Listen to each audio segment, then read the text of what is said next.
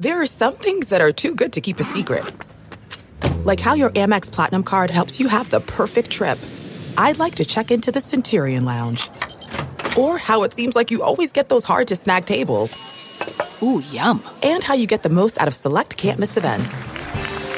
With access to the Centurion Lounge, Resy Priority Notified, and Amex card member benefits at select events, you'll have to share. That's the powerful backing of American Express. Terms apply. Learn more at americanexpress.com slash with Amex. This week on Catch and Shoot 2.0, are we seeing a resurrection of the New York Knicks and the Boston Celtics? Plus, Otto and I take a deep dive into the MVP race. But first, Darlene, let's get to it.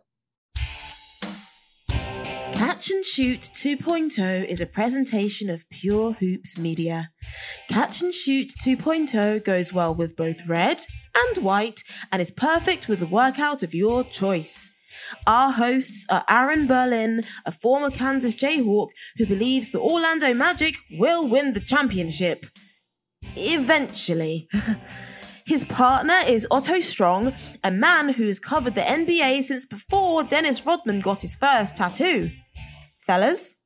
Welcome to Catch and Shoot 2.0. I am Aaron Berlin, along with my partner. He is the one and only Otto Strong. Otto, what's going on, my man? Oh, it's all good. It's uh, it's it's this weird time of year again where we're conf- we're consulting and conflicted with the calendar because this is typically the weekend or the weekend that just passed would have been the weekend the playoffs would have started. And so, like, I'm wanting to watch playoff basketball, and in a way, we kind of are because there've been some outstanding games over the last couple of days. Is is it weird to think that the NBA season still has basically another month, and next week is the NFL draft as well? Yeah, yeah. It's. I mean, I, I still. I think we're going to be dealing with this. Is uh, you know, again, we've we've talked about this a lot. Um, is it the worst thing that we're dealing with in times of COVID? Obviously not. But just as a as a sports fan, just looking at it through that lens, it is weird. You know, it's it's kind of it's outside of the normal flow of things. You know, much like say, I don't know, Kansas not being in the tournament past the first round. But you know, that's a whole nother that's a whole nother thing. You, you just had to go there, right? You just, well, you, you just had you to know, poke the bear. Well, you, you hey, you, you poked the bear a couple weeks ago. You you you, you said something that shouldn't have said, but you know, hey. Okay, okay. Well, well, if we're gonna relate this back to Jayhawk Land, like every great episode of Catch and Shoot should, here's here's the thing: the best team in the league right now employs the best Jayhawk in the league right now, in the Philadelphia 76ers. Is is that fair to say? That that is that is fair to say. That is. And, and would you say the Sixers are the best team? I I like where the Sixers are right now. I mean, I think you know, given that they're in the East, are they the best team? Shoot, I mean, I, I think they're positioned the best. To put it that way, is that is that enough of a couch? That's fair. That's fair. I, am just going to say they're the best team because they have a Jayhawk. That's a all star. that's a superstar in the league, and he's right now the only superstar Jayhawk in the league. Yeah. But okay, so Otto, last week we had this really interesting conversation about the pace at which injuries are ravaging the league, right? And we had another case this week where Donovan Mitchell goes down and will miss time with an ankle injury, and he'll miss several several games. Kevin Durant is out again due to a left thigh contusion. Steph Curry rolled his ankle, and you know how many times we've been down that road with Steph, right? Like right. especially early in his career. And it finally feels like we're getting to a point where the check is coming due for the league, right? And I thought Fred VanVleet had excellent comments about this earlier in the week about this not being a fun NBA season for players, right? Like that right. this season feels more business than any other. And part of it is because of the rush, na- rush nature of it. And we spoke about this, right? Last week. Like mm-hmm. they're playing 72 games in an almost condensed schedule that didn't start until mid December.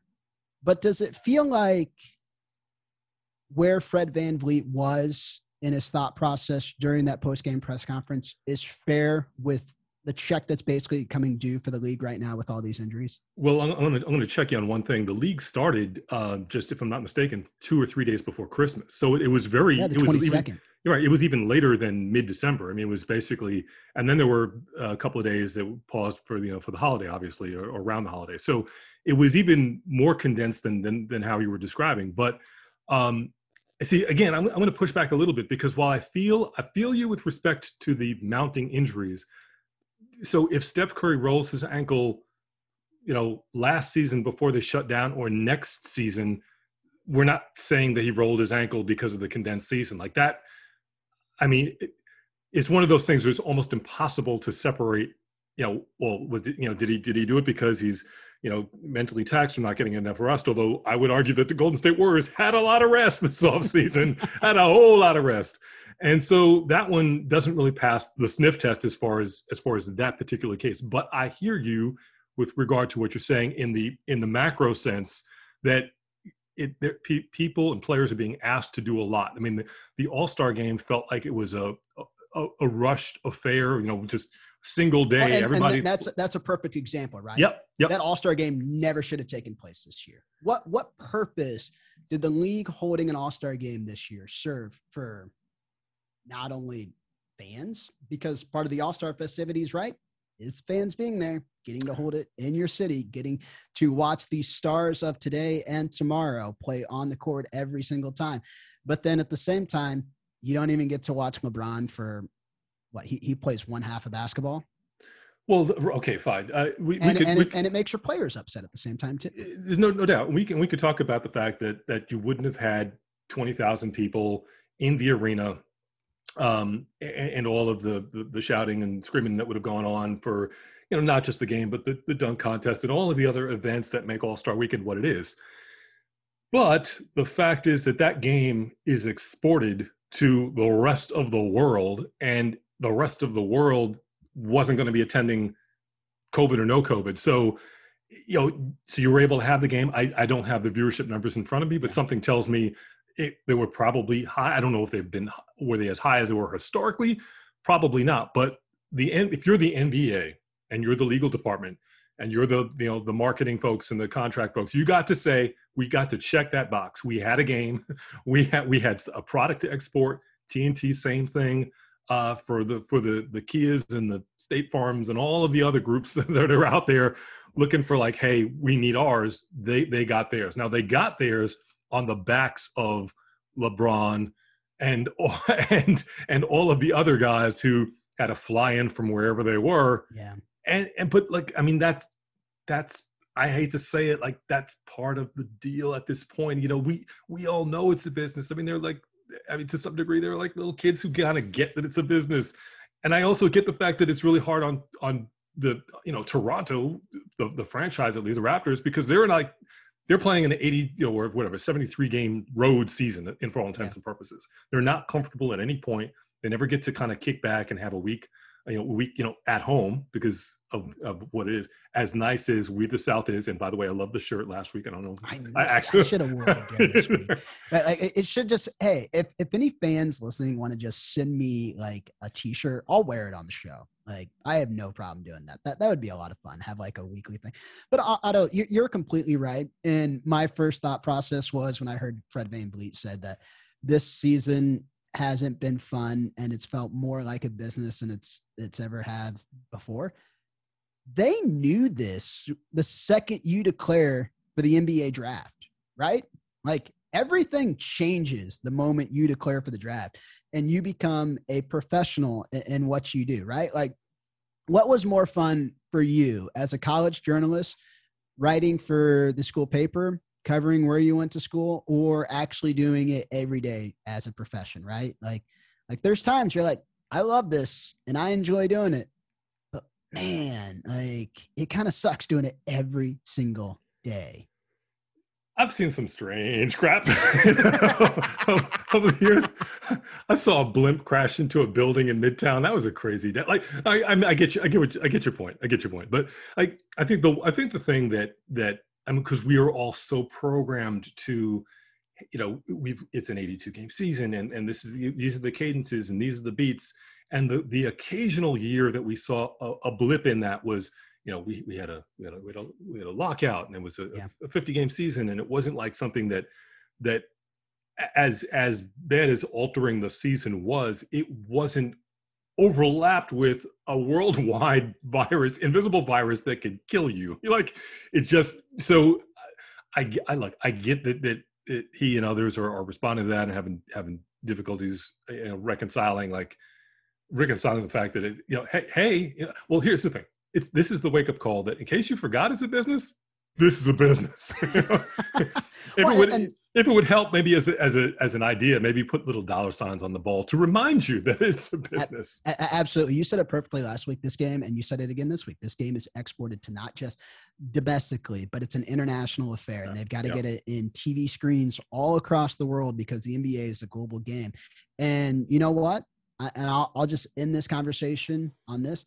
The players get fifty percent of the revenue in the league, right? Which means that every TV contract, they're getting half of the profits that are generated from those TV deals. So the players signed off on this schedule. They signed off on a 72 game run. So they knew what they were getting into. They knew that they were going to have to play more four games over the course of five nights than they have over the last couple years. And I have a hard time faulting Adam Silver and the NBA for anything because they have been a more players driven league than any other league in American sports. And I, I'll just leave it at that, right? Like, like that's that's fair to say. The NBA gets one mulligan on a situation like this because it's an unprecedented schedule and unprecedented times. And you know what? It sucked this year, and I get where he's coming from, but they're still getting a check at the end of the day, aren't they? Uh, yeah, the check that is probably going to need a couple spaces for a couple more zeros the way the way this thing is going. But let, but hey, hey, let, let, let's let's switch gears because like I as I've said before, I grew up a Knicks fan. You know, I was one of these guys who was like hanging on the Ewing finger roll and, and, and all that stuff and John Starks and all the back of the day and loved all that stuff. And then, you know, life took me in a different direction and I wound up, you know, a lot of times rooting for the story. That that's what happens in in, in press boxes. You know, you at least it did with me, like rooting for the for the what will make the for the best story. Yeah. Uh, and so I wasn't so much a Knicks fan during those years, but now you know they they have had a, a resurgence, a re, rebirth, whether it's you know Tibbs, you know getting getting them to buy in on, on defense, whatever Julius Randle. Um, what whatever it is, they, the, the squad has won six straight. They are headed for the playoffs. I can't believe that I'm saying this. Like every time I say it, I'm like literally looking at the standings to make sure. Like, no, yeah, they're, they're still they're still there. like I I keep thinking it's like it, for me and for Knicks fans, this is like you know Lucy pulling the football away. Like I keep expecting that to be Yeah, Charlie you're, Brown. you're just waiting for the floor to drop out, right? Uh, Like- exactly. Like you know the crash is coming, you just don't know how it's going to happen. Exactly, but I mean, but here's the thing: they've won six straight. They're in sixth place. They, they, you know, based on the format, you know, they're going to be in the very, at the very worst, it'll be in a play-in game, and you know, in all likelihood, they'll be able to win one of the, you know, if, if they drop to seven or eight or nine, ten, they, I would expect them to be able to win a couple of those games. They, they've, they've, they've played well on the road. They've got, you know, they've got guys are playing well. So like, I'm, I'm, I'm feeling pretty good. I'm feeling pretty good. Well, first off, congratulations because you haven't had an opportunity to celebrate like this in a long, long time. And Yeah. believe me, the Royals won have won nine games to start the year, and I'm like, yes, Yep. yes. You know, like the rest of the summer is golden. They've had one run of success. It's good. But I, I was I was looking at the numbers, Autumn. The Knicks have won 31 games, which is their most wins since I believe the 16-17 season when they had 32. The 31 wins is on pace for them to have the most wins by this team since the 13 14 season. That's how long it's been since the Knicks have been decent. They have not been to the playoffs since the 2012 13 season. Look, I, I'm done with numbers after that because I just Yeah. thought that was, you, you know, it's it's amazing that one of the league's largest markets has been inept and struggled for that long. And this team's going to the playoffs. Like you can pat yourself on the back. Like this floor is not dropping out anytime soon. This Yeah. team's gonna be in the playoffs. It's just a matter of where they land in the playoffs. But the, the interesting thing is, and you mentioned this, Otto, they've won six straight basketball games. And those six games are, are not flukes.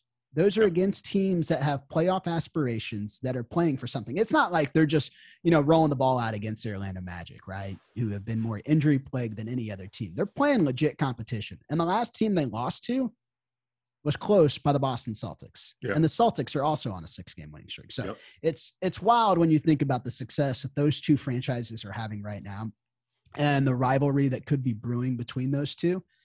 But and because you've watched more Knicks games than I have this year, what's the single biggest difference? Because when you look at the roster, like the roster is not head over heels better than it necessarily was last year.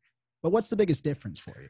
To to me, I think it's I think it's just the, the the coaching and the attention to detail. Like a lot of times, what I would see at least is just like I can't tell you how many times on the on the sports report, and the Knicks had a lead late into the you know like you know, going into the fourth quarter, and just you know not ha- not basically not playing 48 minutes of basketball. You know, in the case of non-overtime games, which they obviously they played an overtime game, which got them their six win against uh, Pelicans, I believe. So yeah, so you you got they have you know play together, play smart, and play you know play play thorough, play hard, play, you know. And I think and I think that's what Tibbs has, has them doing, which uh, which is not something that that you know they they do not look like the Knicks squad of recent seasons. That's that's I mean, uh, and I, and I'm a guy who was who was all, had always been concerned about how how you know how Tibbs runs his team and how how hard he runs his guys and how many minutes they have. But you know, I, I think you haven't heard a lot about that, and you probably won't as long as the team is doing what it's doing. Um, but that that's my that's that's my that's my take on it. But but I mean, the only other thing I'll say, like you know, there've been chants like you know Julius Randle and you know these these MVP chants, like so my take on all that is that if if the Garden had twenty thousand people in it every night, and some of these performances came before you know sold out crowds, truly sold out crowds, and not you know COVID capacity crowds, I think there would be a different kind of vibe out there. You know, like with regard to MVP, but I I, I don't think that he is an MVP. Hey, just yeah. think in about eight years, you're going to be able to say Zion Williamson, MVP for the New York Knicks. Yes, right, I- exactly. So what? So Zion recently said that you know New York is a, is a favorite place. You know, he, he loves playing in New York, and so that automatically means. Which who that, doesn't love playing in New York? Like, I mean, I, you, may or may the train not, in. It's great, right? You may or may not remember this. You know, LeBron said he loved playing in New York. He loved the big stage. A guy by the name of Kobe Bryant said he loved playing in, in New York. In fact, he loved it so much. There was a night that uh, this was unbeknownst to fans at the time Spike Lee and Kobe were doing a, a basically an in-game documentary, and you know Kobe basically knew this, and uh, and kind of went off on on. I mean, I'm not sure exactly what Spike was thinking because he wanted to have a, he wanted to have a good game, but you know, but in the end, like, yeah, who doesn't love playing in New York? Who doesn't like? It's like saying, you know, I, I'm I'm an actor, but I you know, I love Broadway. Well, who doesn't love Broadway? I mean, I, I don't know that that necessarily translates to like. So do you do you think that Zion is wants to become a Knick because not right now, not right now. I think if the Knicks had some other players around him, he might, but not right now. I I, I think yeah. he's fine in New Orleans. He seems like a happy-go-lucky guy. He's fine with this situation. But hey, you want to continue this Knicks conversation and maybe you've mentioned the MVP chant and someone they might have on their roster that might have a good chance? Sure, sure, sure. Let's let's get to it. Okay. So let's talk MVP. We're at that time now in the year. Everyone's favorite discussion. Oh, it, it, who, who does who doesn't want to talk about? It? You know, is we're at the time of year where it's it's or or time of the season, I should say, because like we said earlier, time of the year is already. But anyway, we're at the time of the season where you you you you know you want to talk about the MVP. It's kind of heating up. Uh, for most people, there is one guy who is probably on most people's ballots, but they're in, for a variety of reasons that we'll get into. There are a whole host of other candidates. So, Denver Nuggets, Nikola Jokic is the is the guy who you know I would say is probably he's he's on certainly on my short list. I'd probably I'd probably have it going to him, but AB, what do you what do you think? Is he is he the guy? Are there other guys we should be looking at?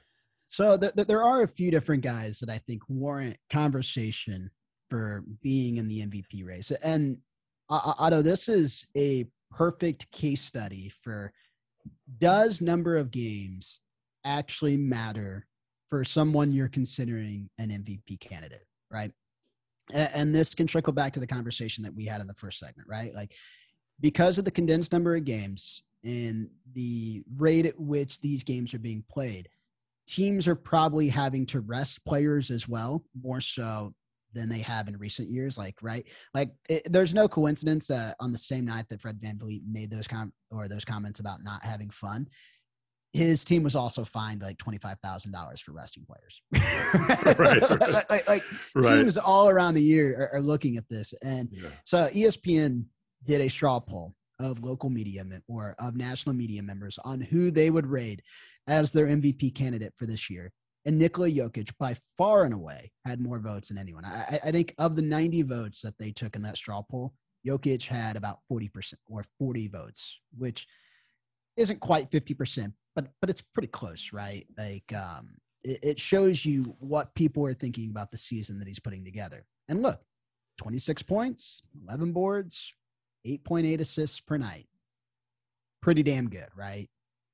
The the prob the problem is is because those numbers are what they are. And if you're going to put them side by side with someone like who you throw out, and I'll bring it up because he's a Jayhawk, and I will talk mm-hmm. about a mm-hmm. Jayhawk any chance that I get. Mm-hmm. Joel Embiid, yep. 30 points, 11 boards, three assists, shooting 51% from the field. Like in the time that Embiid has been on the floor this year, he has dominated. The problem is, I have a hard time saying that someone is more valuable to their team when they're not on the floor, right? Like the Sixers are having a really good season this year. And if you were to rank the NBA teams right now, I'd probably argue that the Sixers are easily top three, right? It's it's debatable based on what ranking system you want to use or how you want to judge what team's playing best right now, right? Mm-hmm. But if I was going to say what team is playing best, the Sixers are playing the best basketball. And it's because of the way that when he's on the floor, Joel Embiid is playing alongside with Ben Simmons. But if we're just talking MVP, he's played in 38 games and Jokic has played in 56. Like it's it's it's not close. That's almost 20 more games in a condensed sprint to a finish season, right? They're only playing 72, so Jokic has less than 20 games left. It's so Embiid couldn't even if Jokic just didn't play at all the rest of the year. Embiid couldn't even reach the amount of games that he's played this year already. If I'm not mistaken, I believe that Embiid has played a max of 64 games in any season. Yeah, I, mean he's so, he's injury prone with the best of them, right? Right. Like that guy, so, like despite how big and strong he is, he's as frail as anybody. Like I look, I, will still never forget, and not to bring this back to Jayhawk basketball, that team with him and Andrew Wiggins, both those guys, they were so good on the court together. They were so frail together as well. Mm. And what could have been, man? Well, well so, so let me ask you this: like, if if the by, by the same token, um, you know, we talk about you know how many games you know players must play. What team? Where must your team finish? So right now, as I'm looking at the standings, the Nuggets are in fourth. They're all, they're a game and a half up on the Lakers, and the only reason the Lakers are in fifth is because they hadn't had LeBron or AD. And so, what happens when the Nuggets uh, and and obviously we know Jamal Murray? What happens when the when the Nuggets drop to the fifth spot, or perhaps even the sixth spot? That that do you still feel the same way? Like well, whatever happened to the argument? Well, we can't have we can't have an MVP coming from from a six seed.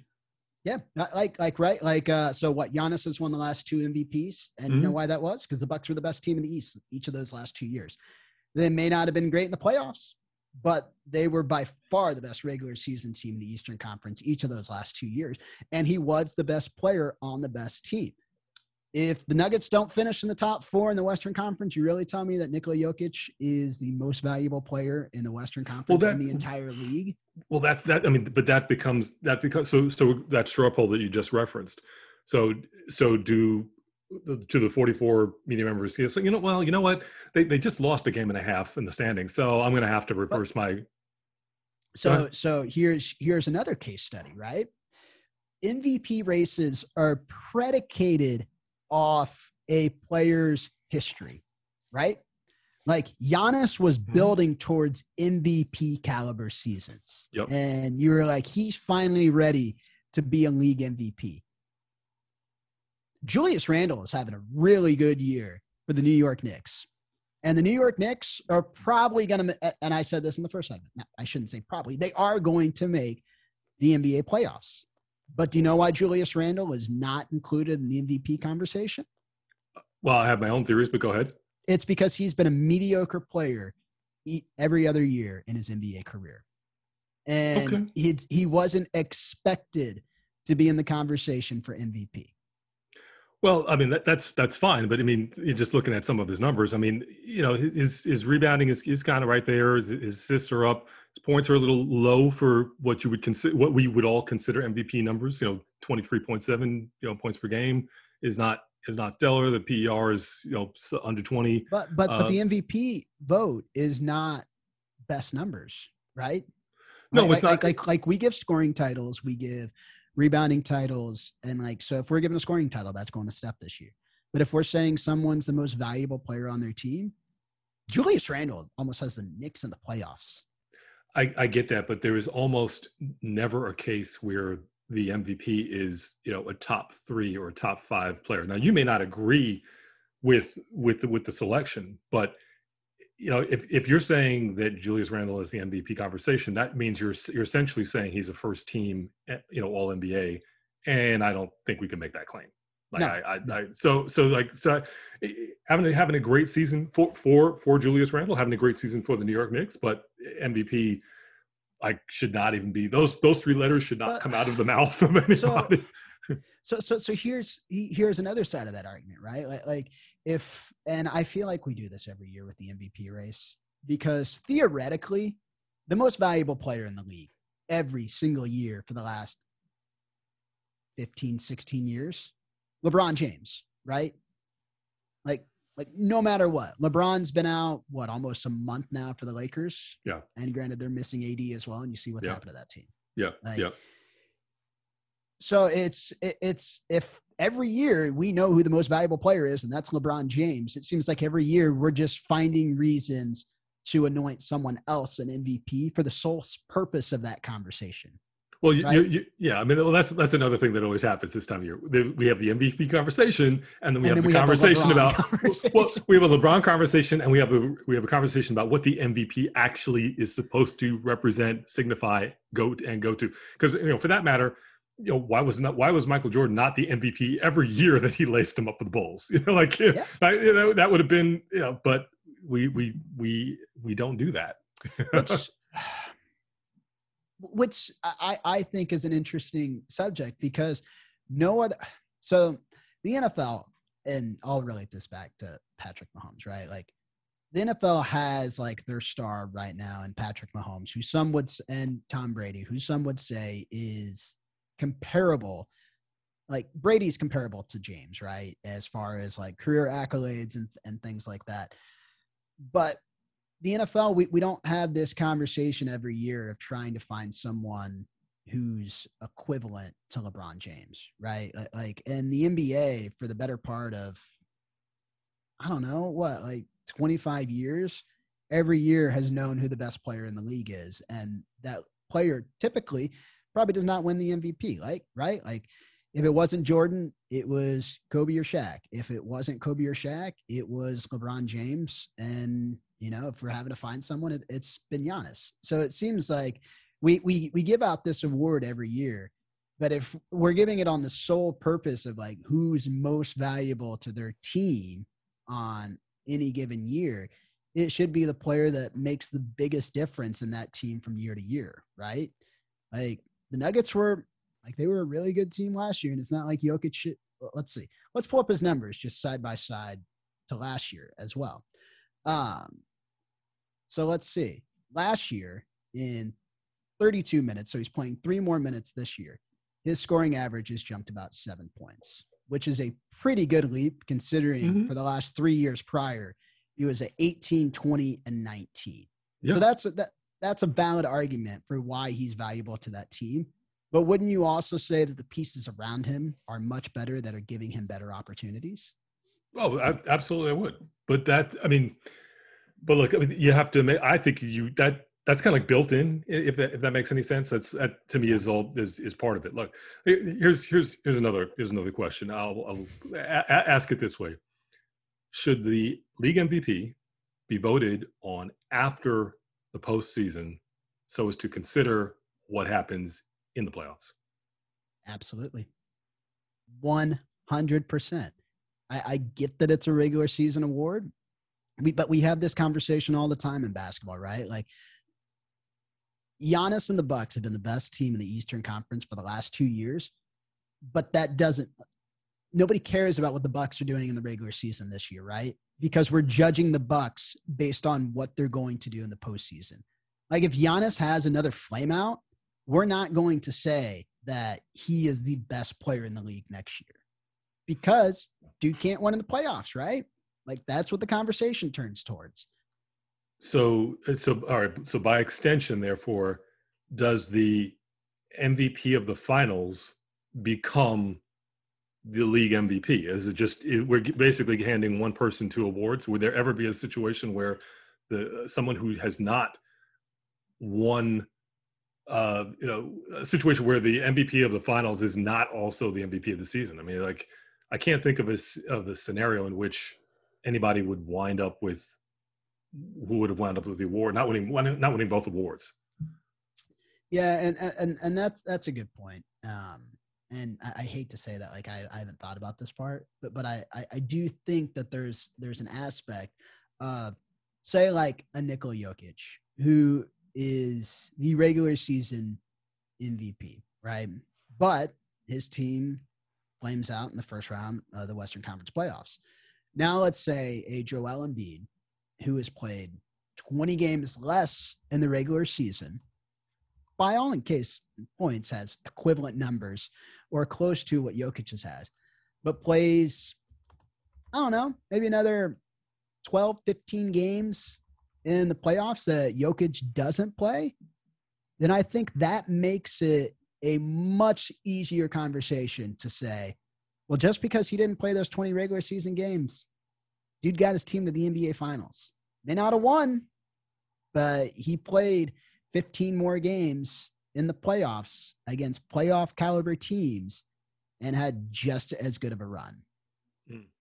Yeah, I, I think I think I like to I like the regular season being an entity in and of itself, and I know it creates these these awkward moments where we're giving the MVP to a guy who's in a suit instead of his instead of his uh uh uh you know uniform or what have you. But it almost argues for like regular season MVP, playoffs MVP, and finals MVP because you could make a case that that Jamal Murray would have been the playoff MVP last year, or Jimmy Butler would have been the playoff MVP last year, yeah. but not the playoff finals. And I, I think that in a in a way even though it's like adding an award, which I mean, I probably just did TNT a favor because I'm adding, I, I, I just created a, a, a sponsor opportunity them, for them. them more inventory, man. Like, more inventory. another award show. Exactly. Exactly. Well, another segment within the award show. So, I mean, I guess there should be some royalties that come in my way, whatever, but whatever, put the, we'll put that on the conversation for another day. But I, I think it would be, uh, you know, a playoffs MVP, which would be a, a way to acknowledge some of the phenomenal work that gets done that someone other than, you know, this way it could go to the like i said jimmy butler lost finals or, or give it to somebody else who's who's really whose play was really remarkable and want you know you want to have that moment. Like like uh, Dame Lillard would have you know would have gotten that oh yeah. you know, a couple years ago. You know things things like that. Just call it the Dame Lillard MVP trophy because Dame Lillard needs something I love Dame Dollar man like yeah. if I could just watch Dame it's it's a shame that the Blazers play on the left coast because I never get to watch Blazers games, and I love the Blazers. Like, it's such a shame that I yes, watch Dame more. It's uh, it, it's it's good good stuff out there. Unfortunately, it's just you know past past our bedtimes in the East. so I, I I guess if to, to build off that, and because if we're willing to consider someone like Joel Embiid in this conversation, he's played 20 games less than mm-hmm. Nikola Jokic for the MVP. What would a player like AD, Kevin Durant, LeBron, who's dealt with injuries this year, have to do to get back into that discussion? Would they just have to go off for like 40 point straight games to like in the campaign? Like LeBron would have to come back tonight and run off 40 straight plate. Well, that's the thing. I mean, we we have because I feel like we've decided, right? Like, like, like, who cares what the last 20 games are? Like, we have an idea who it is.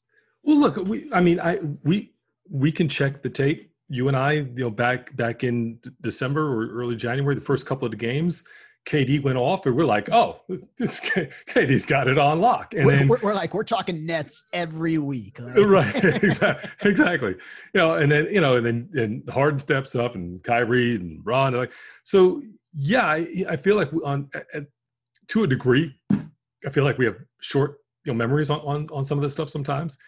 Um, I feel like in the next three weeks we may see, even though you know with each passing week there's there's more stuff that's in the bank and less stuff that's that's to come, but it also feels like I don't know if the Nuggets are a six seed. I think I think some of those 44 media members might get a little well, you know, like like the NBA eh, as much as any other league is a like what have you done for me lately? Like, oh, yeah. I will 100% admit that like I'm like, hey man, that guy's at like six good games. I'm about it. like, like, like, like, I get it, and I completely understand. Like, you have a sample size of 54 games, and you're scoring seven points more than you had in your years prior. Yeah, you're, you're up for it. But I, I, I also do think that it's it's a conversation as part of the entire season, and it's it's an award that needs to be predicated off, you know, team success as well. And if you finish fourth or fifth, then you can't be the league MVP. It's just it's well, how well, it works. Well, so so here I'm going to throw something out at you. You tell me what you think. What if the instead of doing it by you know we get to the end of the season and we vote? What if we had a, basically an MVP vote every week or every month to figure out whatever unit of time that is, and there are votes. So you know, first gets a certain number of points, second, third, fourth, whatever. And then you you carry those votes throughout the throughout the season. And so at the end of the year at the end of the season you you have you've earned these credits over time. If you were hurt and you didn't play for two weeks or two months then you, you obviously can't be included can't, in that you, week's vote. well no you, you you don't get the credit. You don't you don't you don't you haven't earned credits for for that amount of time. So at the end of the season it, it rewards the, the player who has played you know 75 78 80 games what have you whatever you know obviously not this year with the 80 um, but so that's one that's one way to do it. Now, but the the the the flip side is like if you were to be the third best player every week but you're consistently always the third best player is that enough is is that because you could take you could parlay every third place that you have and that might be enough to get you the most votes overall. And would that would that be acceptable? Well, so I, I, I will put it this way, and I will relate it back to '90s Aaron Berlin when he used to play video games a lot. Like I played Mario Kart in '64 all the time, right? Never the best racer in the cup, but if I finished, I don't know, like five out of six races in second or third, and I maybe threw in one first place, you know what happened? Won the damn place. cup every exactly. single time exactly. won the cup because I had the most accumulated points. I actually like that. And it it seems like it would allow for not only the media to have an easier conversation about this, but I think if you if you let the players and the players do have some some part of the vote, right? Like right now, like they, they make up a very small percentage of the total MVP vote if I'm not mistaken. Uh, how much of it I do not know. I'm I'm I'm out of my element on this one, but maybe we can get some help from our producers, perhaps. But but if not, we'll roll in. But, but yeah, it's and, and I think it's a chance to let them be a larger participant in this too, right? Like it's their peers, it's their coworkers. It's a vote that they should be able to vote on and have equal amount of say. And I think that, you know, if it's anything like how you know the players take uh, when it's just orchestrating their all-star rosters they take it pretty damn serious right like, and mm. so it sounds like right now it's just sports and broadcasters vote but why not let the players be a part of it we can let the players be a part of it but i, I do like the idea of of voting in increments of time other than the full season. You know whether it's again by week or by month or set up something after after every 10 games because you know there are some weeks when a team will play you know four games another week a team will play two and it's obviously it's not necessarily fair. So maybe after every 10 games there's a i don't know how it would work exactly but it it, it avoids the whole issue of well he only played 65 and we're going to give it to him because if he has earned if he's earned it then he'll get it and if he hasn't earned it then he won't and so what yeah the nba the nba season is typically six or seven months regular season runs for six or seven months. Uh, yeah, depending when they start, six six months, I, I believe, is the you know October yeah, just, through through mid April. They, they give out those monthly award awards, like right, like Player of the Month in the East and the West. Just update the MVP voting at that same time, and like say this is how many this is how many points X player has.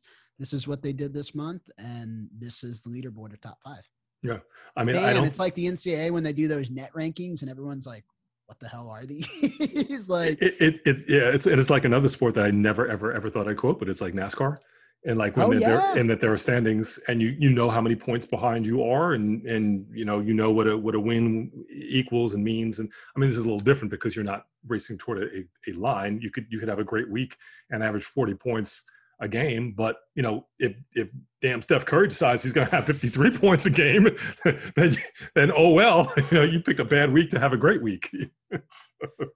so true. I think we just solved the MVP issue. You know what? Yes, yes. You know, for again for our contributions.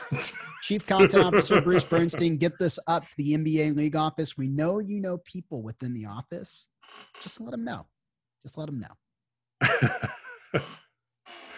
Oh man. Well, That- so that- go ahead. Oh, I was just gonna say that feels like a good wrap. What do you think?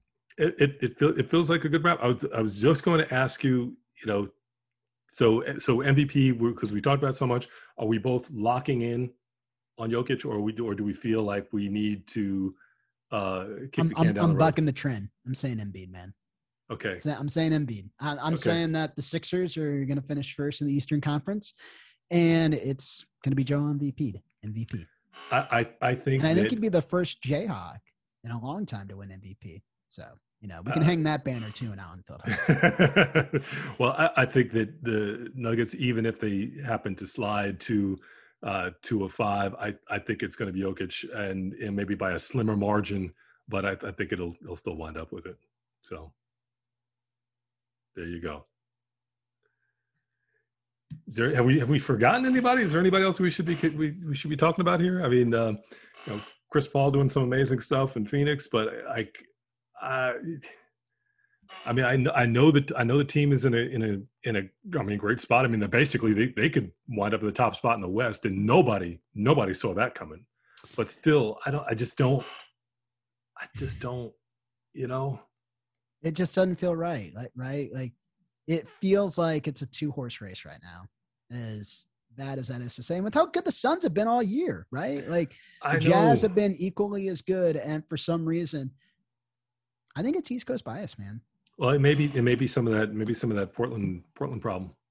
I'd say it. You know, their like game, I- their games are just too late, right? Like it, it's it's the conversation that everybody had for the longest time with ESPN, right? And I think we had it with Pac-12 basketball this year, right? Mhm. Like their their games are just too late. Nobody's staying up to watch them. Nobody's uh, who lives on the East Coast cares about West Coast basketball, and it's bad to say, but the Suns have been so mediocre for so long, and that team feels they you know who they feel like they feel like the bucks from the last two years like they're gonna have a great regular season but the postseason comes and they're just gonna fall apart I feel like I mean I, I don't know. I feel I feel like it's even worse because I feel like the the Bucks, you know, it was Giannis and the Bucks coming in and we're going to blow the doors off of you. And and and I look the records. The record will tell you that Phoenix is doing that, but that's not the vibe that I think that average fan it's kind of dialed into. If that makes any sense. You and know? and, and and and i think it's uh it's a chris paul who's having a really good regular season but a chris paul who's never won anything in the playoffs either. It's it's the same Giannis problem. It's like all right man you can be really good in the regular season. We'll see what you do for me in the postseason. Until you do something for me for me in the postseason that's all i need.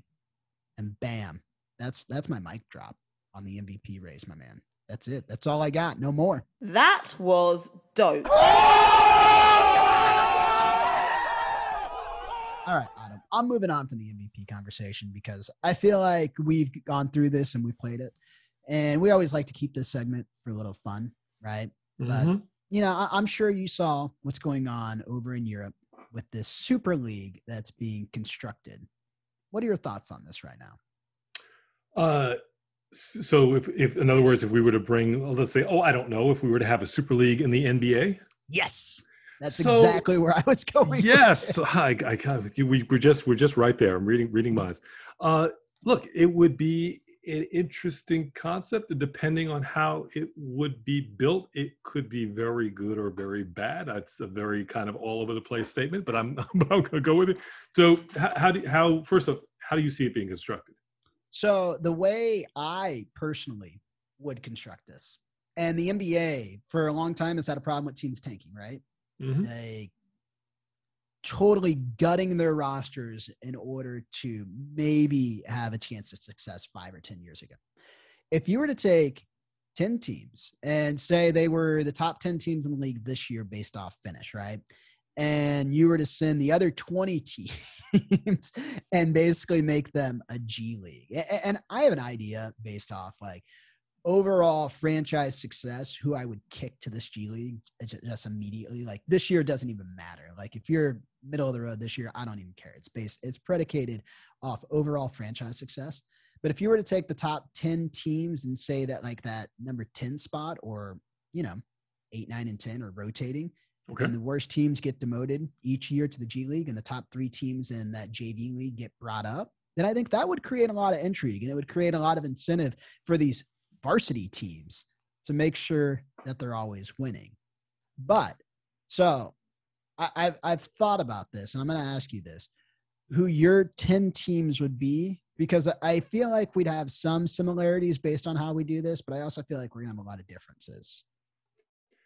Okay. All right. So th- th- there's one inherent problem in all this, at least based on how we have viewed sports leagues um, over the decades to this point. And my question is, do we care about geography?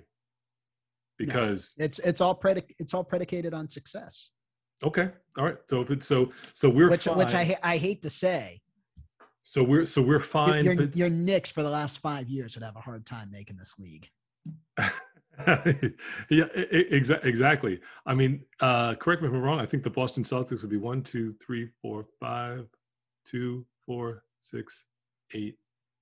So the Boston Celtics would not be, well, they'd be, ti- they'd be tied. So they're tied for Atlanta with the 10 spot. So right now they would be the Boston Celtics. The, the Boston Celtics would not be in in the Serie A of the NBA. You're saying? No, no. Wow. Okay.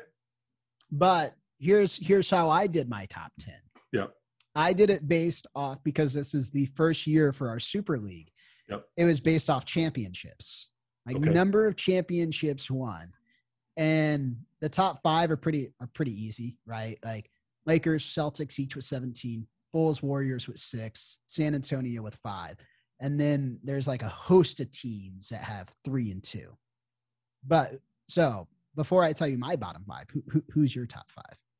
top five for me. Uh, and I say my, my formula is a little bit different. I, I, I want to, I want to honor, certainly want to honor the teams that have done well over time, but at the same time, I want to honor to honor the teams that are doing well right now. So is the, is the question? so you're a more what have you done for me lately type thing. oh, absolutely. I mean, as I think we all are. So are we, are we looking at, I mean, we're asking for the teams that would not be in there now based on what they've done this year, or we were asking based on the conclusion of last season?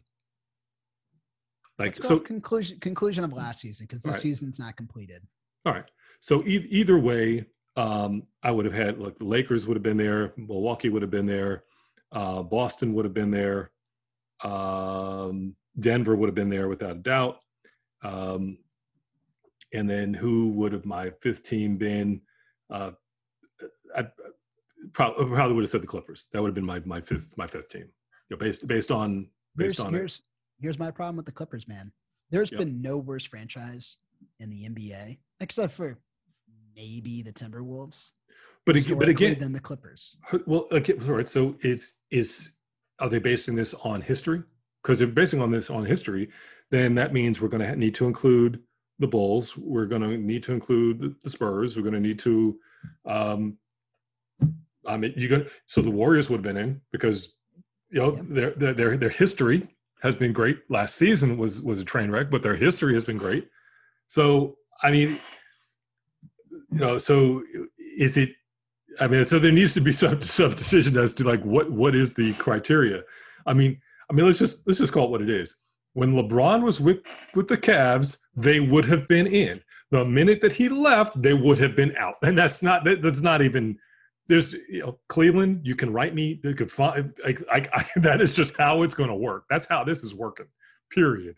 Like That's, that's that's so true. Like, like it's all predicated where the players are. Like the franchises don't care, and their geography doesn't matter. But if Giannis is in Milwaukee, Milwaukee's in this damn league, right? And Like, I'll, I'll if give you Tim another. Duncan's in San Antonio, the Spurs are in this league. I'll give you. I'll give you two other examples. The Nets and the team we just talked about a few minutes ago, the Suns. They're in now, but weren't last year. And so, if you have the ability at the conclusion of the season to, you know, to re- re- relocate teams, but but here, but here is the here is again the, the problem. And I and I'll admit I don't know enough about how they do it overseas and how how it would be done here.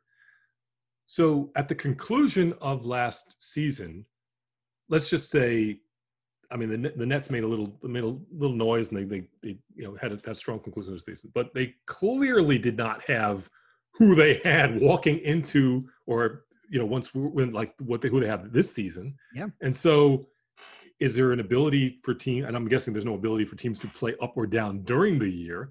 So what what player would want to go to a team that's not in the in the top league during the season? Nobody. you know, You, would just you would just have to hope that if you're including these other teams in the G League, like the ten I just jettisoned to the NBA or to the G League, Yeah. um, you know this JV league, Minnesota, the Clippers, Charlotte, Orlando, Memphis, Oklahoma City, New Orleans, and Sacramento. All small markets. That's a problem.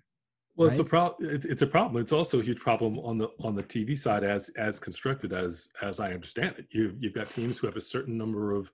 Uh, I mean, there's a reason why the Lakers are not on 72 times. You know, there are there are contractual obligations to show other teams, and even if you could get to the point where, okay, you know, we've got this league, we've got this ABC, and you know the the um, the Wizards are going to play the Timberwolves okay, you're going to sit back and watch that rating number? I don't think so. That's a, that, that- that- that's a great point. Like yeah. any team that's not in those top 10 nobody's going to watch it because it's not the best uh, like the, the reason american sports are so highly rated every single year and the and are the most watched sports leagues is because traditionally they incorporate players from you know the entire world right Yep. like the best basketball players in the world want to play in the nba you know like NBA players can go overseas and they can play in professional leagues over there, but they all want to play in the NBA because it's perceived as the best league.